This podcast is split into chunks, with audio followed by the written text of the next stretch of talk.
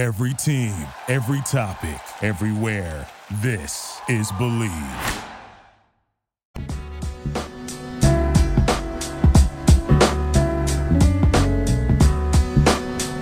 Welcome to the Believe in New York Football podcast here on the Believe Podcast Network, the number one podcast network for professionals and the only place for every New York football team and their fans. Do you believe? I'm your host, Stephen Florentino Rodriguez, but you can call me Tino for short. We have a lot to talk about on today's show, the very first episode of the New York Football Podcast. But first, let me tell you a little bit about myself and what I plan on talking about on the show each week. I've been working within the sports media world for the last eight years, and over that time, I've done everything from writing, recording, reporting, and coaching the game of football. Currently, I'm a sports gambling writer with Odds Checker US, as well as a high school football coach in New Jersey during the fall, where I coach wide receivers and linebackers. Each week, I plan on releasing a podcast on Wednesdays discussing all things New York football, covering mainly the Giants, the Jets, Army, and Rutgers while also trying to find some time to show some love to the Buffalo Bills. I'll also make sure to touch on each team as much as possible each episode. So be sure to go on Twitter and follow both myself and the podcast account. The podcast is under NY Football Pod, and myself is Tino Rodriguez with an underscore. On today's show, we're going to talk about all the offseason coaching decisions from each team. The Jets decided to do nothing. Rutgers brought back Greg Schiano, and Army made a change amongst the coordinators. At the end of the show, I'll briefly recap the championship games and which team I think will carry the most momentum heading into the Super Bowl. But to get us started first, I'm going to talk about all the moves from Big Blue.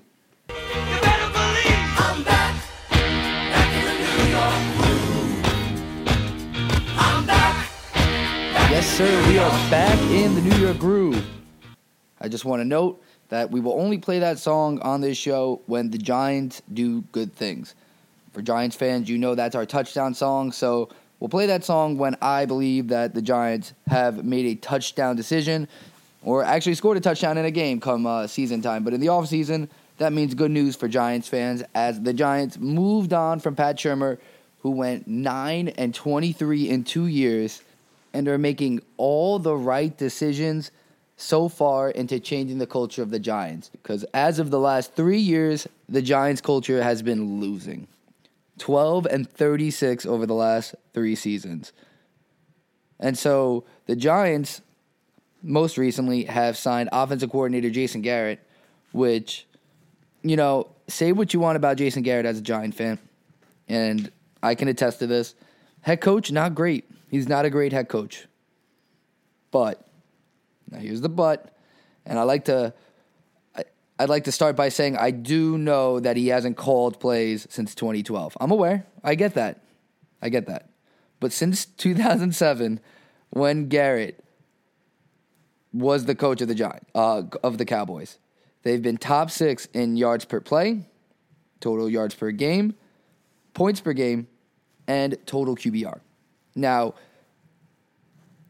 I truthfully believe he might ultimately be a one and done. I think Garrett was looking to be a coach, a head coach this season. The Giants even looked at him, but ultimately has to not get his credibility back because in a way, he's just been so linked to the Cowboys and being fired that he has to make a statement. And I think the statement can come with what he has with the Giants and the fact that he could play the Cowboys two times a year. I think that's something that could really work in his favor, especially if he's looking for another head coaching position. But he gets to inherit an offense, which I'd say the model is relatively similar to Dallas's. You have a remotely mobile quarterback who I believe has a better arm than Dak and can probably make more plays than Dak if he's handled the right way, which Garrett happens to be known for, and a dominant running back. Now, the big difference with those two teams, and it's always been the difference, is that there's no offensive line. The Giants don't have an offensive line. I mean, they do, but they don't. Every team's got to have an offensive line. They they they don't really have sustainability. I mean, Will Hernandez. Uh, I mean, the the same guys are starting. they are sustained, but the production has been tough to come by. Granted, I also think the play calling had something to do with that, so I'll give him the benefit of the doubt. But I think Saquon wasn't only battling an injury this year. I think his numbers were down because the offense was lacking production up front. And so you bring in a guy whose conservative play calling may factor in, but the upside's there. And speaking of upside, Joe Judge has that same exact upside.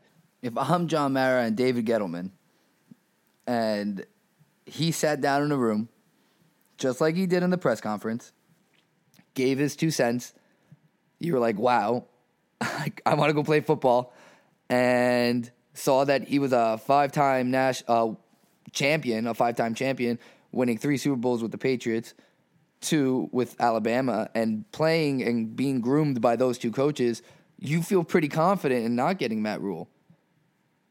At least I do. The only reason Matt Rhule appeared like a great candidate to me was because he turned programs around, which is what the Giants need to do. They need to turn the page. And although they didn't get him because they didn't want to pay him, it's all right. Because if you heard Joe Judge speak, I, I that's what you're getting. I think you're going to get a guy who, by the way, was offered the Mississippi State head coach position, which he, you know, that was his alma mater, and he didn't take it because he had a shot at the league. But it's very clear that he's a leader. I, he get he was involved with the Patriots. I mean, there is video of him. Granted, is Belichick going with his decisions? Probably not always, definitely not. But that's how that works. That's how a coaching relationship works. And so, you know, the fact that both uh, Bill Belichick and Nick Saban felt comfortable enough to keep this guy right at the hip on telling him what's going on and just kind of walking him through certain decisions and plays and just why things are going on. I think that's something that translates no matter where you go. And this is his first opportunity to take over a team and do it himself. But I think someone like Jason Garrett, although not a winner, at least being involved uh, helps that. I think it gives you the another veteran presence in the locker room of a guy who's been around, who's seen it, who knows football, and you know knows what it takes to at least go 500 because we haven't done that either. So it wouldn't surprise me one bit if the Giants, led by a Jason Garrett offense and Joe Judge pulling the strings, turn some heads and win more than four games this season. I think this is a team that should easily get to eight and eight, nine and seven if we spend the offseason being smart with our money and fixing the defense because the defense is a glaring hole. Uh, looking at defense, the Giants just signed Patrick Graham, who was the defensive coordinator from Miami. Uh, don't look at his numbers because he was the defensive coordinator of Miami who traded away Minkah Fitzpatrick, who then went crazy in Pittsburgh and finished 30th uh, in total defense. But now that's not really to Graham's fault, I don't think. I mean, most of it can't be, you know, because Brian Flores, I know, has his way in the defense as well. But um, Judge has a very comfortable relationship with Graham, and they work together on the Patriots. Graham is comfortable in New York. He was the Lions, uh, the Giants' defensive line coach once upon a time. But at the same time, there is work to be done on this defense because you know a lot of the guys when Graham coached back in 16, 17 aren't on the team anymore. There are nine first or second year players in the defense that have played significant minutes including three rookies in the secondary and five rookies in general. So, no easy task for Patrick Graham, but it could be worse. He could be coaching the Miami Dolphins again. So, you know, there's enough there defensively with the Giants that I think if they draft smart and maybe get some edge rushers, there's no reason they can't be a competitive team this is also officially the start of my draft Isaiah Simmons campaign. Um, this defense needs Isaiah Simmons. If you watched the college football playoff or any Clemson football this season, you would have seen this guy all over the field. The Giants desperately need safeties, corners, and a pass rush. Good thing he does all three. He does everything. Just put on a tape and you'll see it. But getting back to Graham, I will say this. You know, working with a team like Miami was this year, it shows that he can make something out of nothing, and he's going to have to do that same exact thing with this Giants defense in a lot of ways next year. I mean, they can try to retool as much as they can, but a lot of these pieces have to come around, and he's going to really have to get the best out of all those guys, especially the young guys, the nine first or second year players, um, who aren't going to be rookies anymore. Especially key people like DeAndre Baker, who he took in the first round one year ago, and a young guy like Corey Ballentine, who has promise, but you know really needs some coaching. So it won't be an easy task for Patrick Graham. But on the same note, I think the attention to detail that Joe Judge and Patrick Graham both talk about will be key because most of the Giants' mistakes, those players with potential really shine when you have a good coaching staff that pay attention to detail and help you from those mental errors. You know, they prevent those mental errors from happening because they see them. They're, you know, they're three steps ahead, and guys like Belichick pay attention to detail, and you see the outcome with their teams. It's what makes it successful. Especially like Saban, you go over certain situations this way. You know, silly penalties and missed blocks and turnovers and miscommunications don't happen. And this Giants team, I will say this, has has a really good chance at taking the next step of becoming a winning team again, or at least competing, showing signs of life against teams that don't rank in the bottom of the league in most categories, and starting to actually hold their own with an identity against playoff caliber teams. There, the past couple seasons, the NFC East has been so bad, and it shows that the Giants have been worse because they weren't even competing in a bad division. So to me, there's only up with Judge at, at head coach because you know to the winning pedigree that he's seen and the winning pedigree the Giants haven't seen over the last three years compared to his says a lot. And to bring something like that in the building is just what the doctor ordered in terms of how to get the Giants back to their Super Bowl way. Speaking of teams who can't get out of their own way, the New York Jets decided to keep their entire coaching staff this offseason, including head coach Adam Gase and defensive coordinator Gregg Williams. Can't wait. Adam Gase is an offensive guru who led the NFL's second worst total offense with 17.3 points per game, including 29th in passing yards and 31st in rushing yards. Not only that, but he like starts a beef with Le'Veon Bell, and he's had it since he came to the team, and such an interesting dynamic. The whole concept that the best player on the Jets is said to have not even be wanted by the head coach is just craziness. And it results in these numbers. It, it's not surprising that the Jets were the way they were. Defensively, you don't have these issues. Gregg Williams can coach football. You saw it when he took over as interim in Cleveland. They started winning football games. Freddie uh, Freddie Kitchens got Kitchens got a lot of credit for that, but he was orchestrating that. Read these defensive numbers. Jets D seven best total in the uh, in total defense, allowed twenty two point four points per game, and that was without their highest paid defensive player. They paid C.J. Mosley five years, uh, an eighty-five million dollar contract over five years, and he didn't even play, and the defense was good. So, this Adam Gase-led offense to buy in for it uh, another year of that is an interesting move by New York. An interesting move, not just because, you know, I get the fact that you want to stick with the same coach same offensive coach. It's very important for a young quarterback, especially when developing him. I get that. But Adam Gase, similar to Pat Shurmur, has a past of losing. and, and a past of just his offensive numbers don't match with this offensive guru nickname that he has. It doesn't, and the numbers prove it. 2018 in Miami, they went seven and nine, second worst total offense, seventh fewest points per game, 19.9. 2017, six and ten, eighth worst total offense, fifth fewest points per game, 17.6. The playoff year, they went 10 and 6, snuck in, lost in the first round.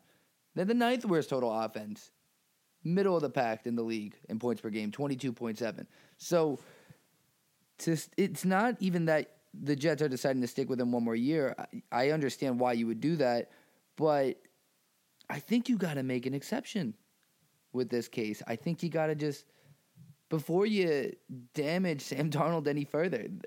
The mono should have been a sign. the mono should have been a sign that this team has like a there's like a Adam Gase spell on it. He's just gonna keep telling people he's gonna run a good offense, but in reality, the production isn't there. The numbers aren't there, and the production definitely isn't there on the field. But hey, Can't wait. Jets fans have to think of it this way.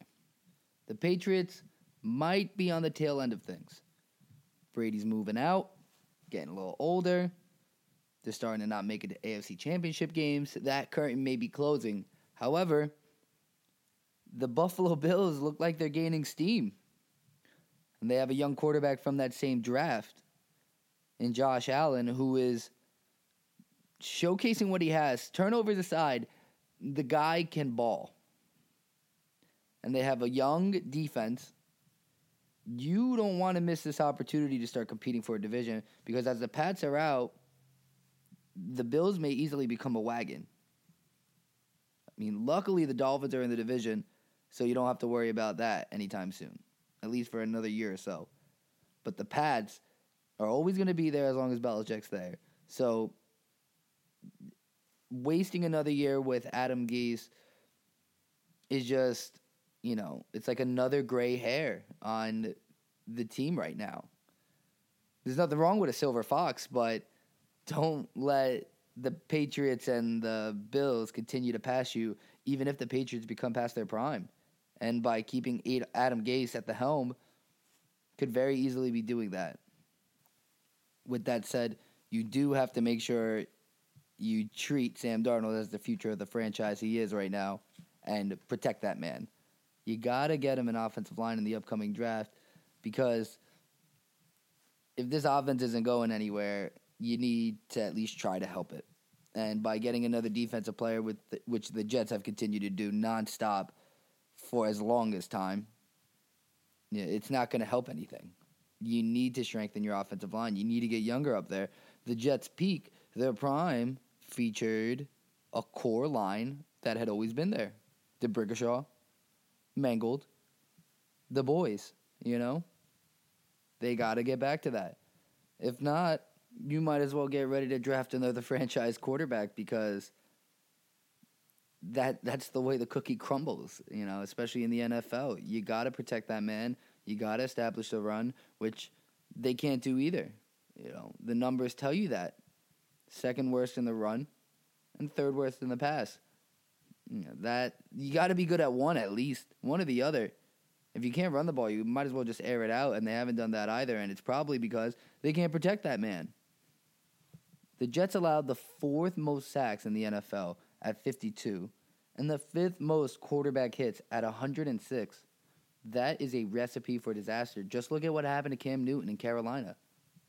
That team didn't protect him early on in his career, and no matter how good that man is, in the long term, it, it, it adds up. Speaking of adding up, over in college football, the Scarlet Knights are finally back in the headlines in a good way. They made a switch to bring back former head coach Greg Schiano, who coached from 2001 to 2011, finished 68 and 67 over that time off. He's worked in multiple programs, including the assistant head coach for Ohio State and the head coach for the Tampa Bay Buccaneers for a little bit there. Um, the Rutgers program needed Schiano. They were losing the recruiting battle all over the board. They've lost in big ways over the last five seasons, finishing 13 and 47 over that span, including 2 and 10 last season.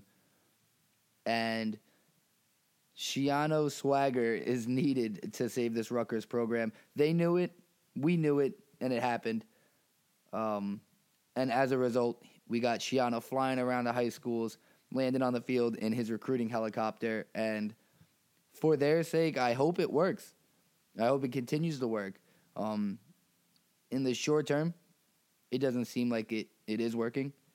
Uh, for the class of 2020, just in terms of New Jersey, they have 10 of the top 50 players committed, and only four within the top 25, including the highest being number 19.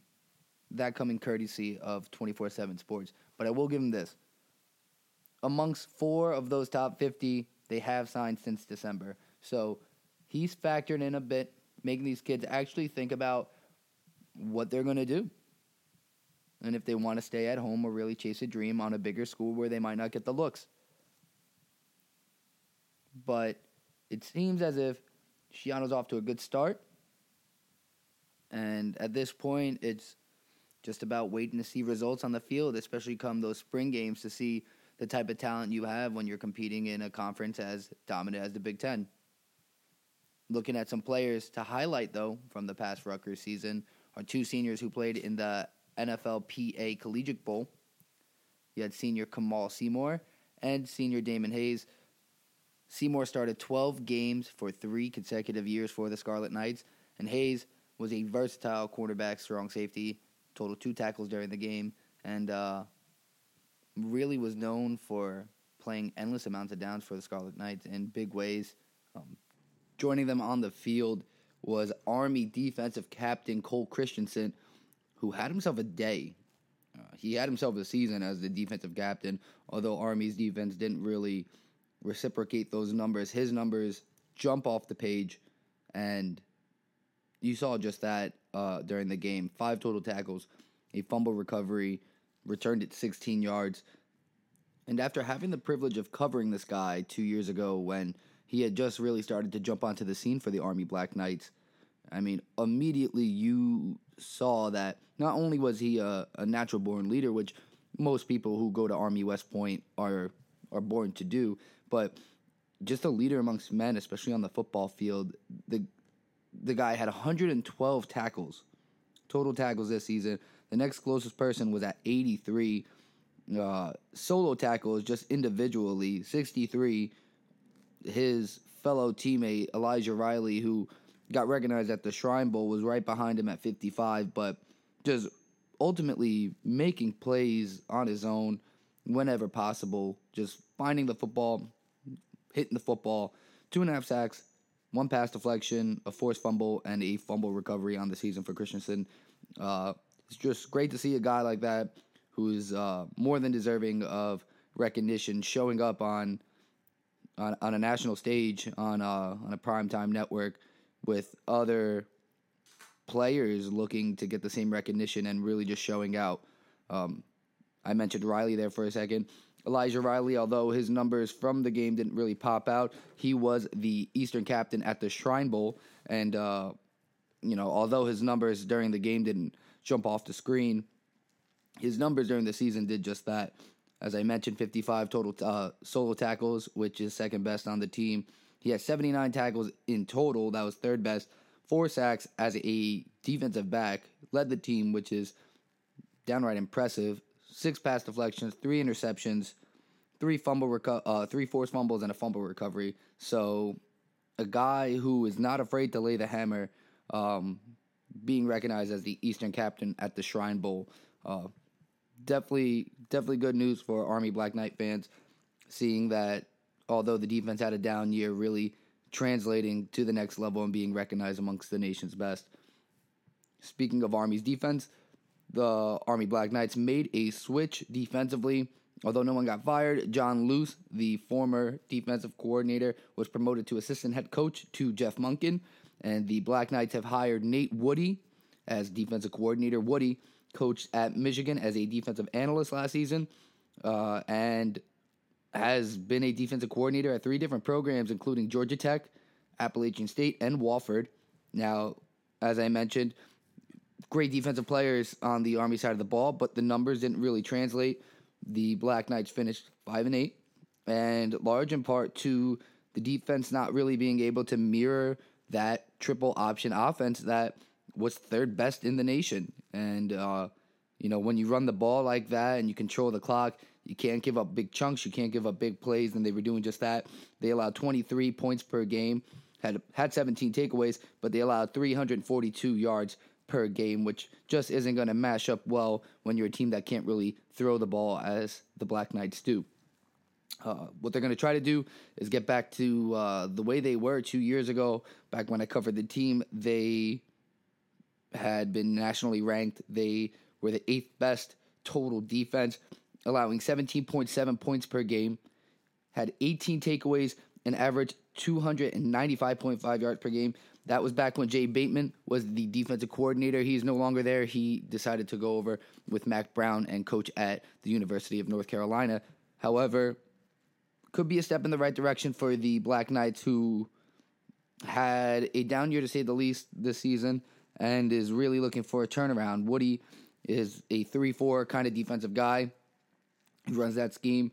Um, back with Georgia Tech, they ranked fifth in fumble recoveries, 16th in the nation in total takeaways with 25, and had three defensive touchdowns. So the numbers show that a Nate Woody coached defense can not only play defense at a sound level, create some turnovers, but put points on the board by themselves as well. So it's a step in the right direction for the Black Knights. I'm sure they're excited about it on campus, and uh, you know another wait and see moment for for local college football. You know we have Greg Schiano over at Rutgers, and we have a Army Black Knight defense who will turn to Nate Woody, looking to revamp things and get back to the way things used to be.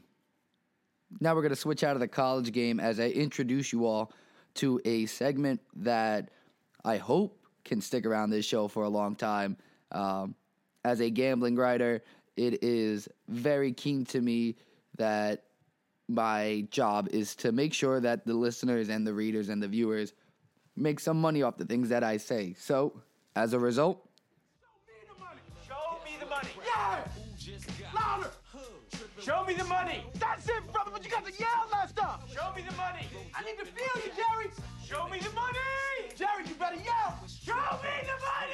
Yep, show me the money. For those of you who don't know, that's not only the name of this segment, but that comes from Jerry Maguire, um, a very infamous football movie, and very fitting for this segment. Uh, although I don't plan on getting in too much gambling information right now, just wanted to introduce it as I bring it back next show for my Super Bowl preview. But as we look ahead at that Super Bowl, let's touch on the AFC and NFC championship games.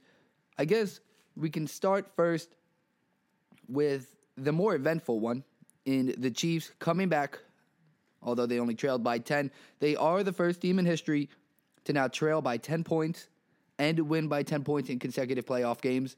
Um, reigning MVP still to this point. Pat Mahomes was elite to say the least. Completed 23 of 35, 294 yards, three touchdowns, eight carries, 53 yards, and a rushing touchdown. The rushing touchdown was even bigger than the second half 70 yard touchdown he had to Sammy Watkins. He had a 27 yard touchdown run with 11 seconds left in the first half that not only gave the Chiefs their first lead of the game, but completely changed the game and uh, turned things around for the Chiefs dramatically. Uh, the defense was able to hold Derrick Henry to only 69 yards on 19 carries for a touchdown, which he took on a design jet motion read option. But I will say this about the Chiefs. You know, their defense had a lot of question marks, and by holding Derrick Henry to his first under 100 yard rushing game over the last four games is impressive. Um, you know, you got to give credit where credit's deserved, and uh, they definitely get the credit from me on this one. Um, when you think about how stopping a guy like Derrick Henry can benefit this team when it comes to the Super Bowl, is you know there can't be enough said about it. You stopped the league's leading rusher, held him under to uh, under 100 yards, and you're now going to go against a team that primarily runs the ball, not only with one uh, one running back, but three. Uh, turning to the 49ers, uh, Raheem Mostert. Wow. Coming out party, the 49ers won 37 to 20. Uh, the game wasn't even close. I mean, they blew the Packers out of the water. The Packers couldn't stop a nosebleed on defense. They allowed Raheem Mostert to rush for 220 yards, four touchdowns on 29 carries. Now, a downside in that running game is that Tevin Coleman got hurt. So his status is going to be up in the air in two weeks. So it may just be the Raheem Mostert show. But when you talk about how the Chiefs just stopped a guy like Derrick Henry, who was the best of the best this season, and you got a guy who's coming off his career best ever, it definitely helps. It definitely works in your favor a little bit, uh, especially when your last two games were in a cakewalk. You know, you're, you're playoff battle tested, whereas the 49ers, I mean, they barely broke a sweat. The Vikings didn't put up much of a battle, and the Packers were even worse. So, although I think the 49ers may be the more complete team on paper, the opening line doesn't surprise me. It doesn't surprise me that the Chiefs are a slight point and a half favorite, two points. I don't think this game is decided by a field goal. I think a touchdown will win this game. So, whichever side you lead on, I don't think the points will help. I think this is a money line game, especially because the spread's low and up. But I think if the Chiefs play this game the right way, they'll show why they're the favorite. Because the 49ers are going to have to turn to Jimmy G at some point. There is no way he'll only have to throw the ball eight times in the Super Bowl. He went six for eight for 77 yards in the NFC Championship game. At the highest level, he didn't even need to play the quarterback position. Didn't even need to break a sweat. He was sacked one time, untouched. Then you got in the semifinal, he threw it 19 times, but still 130 yards. So I think with the Chiefs just playing the Titans, and I'm not trying to say the 49ers are the Titans, but the build and the dynamic is very similar. Sound offensive and defensive lines who like to punch you in the mouth with the run game and play conservative with their quarterback, which can work in your favor, especially if you have a lead. But the Chiefs have proven that they're going to be the type of team that are comfortable playing from behind. If you want to just run the ball, that's fine because they're going to score in seconds with the speed that they have. They are all healthy now and I mean, they're they're not even really trying to run between the tackles anymore. They're getting their running backs out in space. They're launching the ball downfield. Mahomes looks mobile, more mobile than ever. You wouldn't have even known he dislocated his kneecap at some point this season. That's how good that man looks right now. So, heading into the game, my early lean is on the Chiefs. And it'll be interesting to see what the Tevin Coleman news is to see if the 49ers will really have another running back back there. If not, Matt Breida will step up. But neither of those guys are really the goal line guy. Tevin Coleman was getting the look down in the red zone when he got hurt. So that's their that's their down and distance uh, down and distance rusher. So not the not a game changer, but it'll definitely factor in especially for a team that likes to run the ball and are going to have to rotate guys because Mostert isn't getting close to 30 touches again this game. No way. Unless they continue to get field position inside the 50 like they did against the Packers, which I just don't see that happening against the Chiefs. So, a lot to look forward to in the coming weeks. My early lean is on the Chiefs, and uh, I'll get more into detail on it, uh, specific prop bets. Uh, certain things I like and I'm looking for in the game uh, next week when I have a Super Bowl preview. But as of now, uh, I'll take the Chiefs to cover, and we'll go from there. Thank you guys for tuning in. This was the first of many episodes to come. If you've made it to this point, I really appreciate it. If you stopped at the beginning, that's still okay. Download, like, subscribe, do all the things necessary. Follow the social media accounts. We got NY Football Pod on Twitter. You got my handle is Tino Rodriguez with an underscore. Follow me on Instagram. It's the same thing. It's Steven Rodriguez with an underscore. Uh, hope you enjoyed it. Love to hear some feedback, and I hope you continue to come back, guys. Thank you very much for listening in.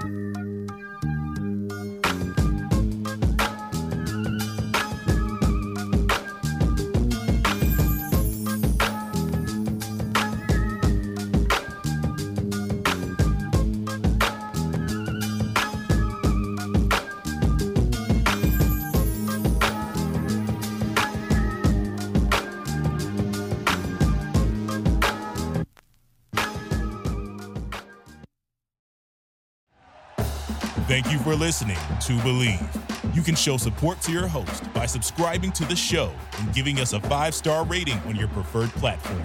Check us out at Bleav.com and search for B L E A V on YouTube.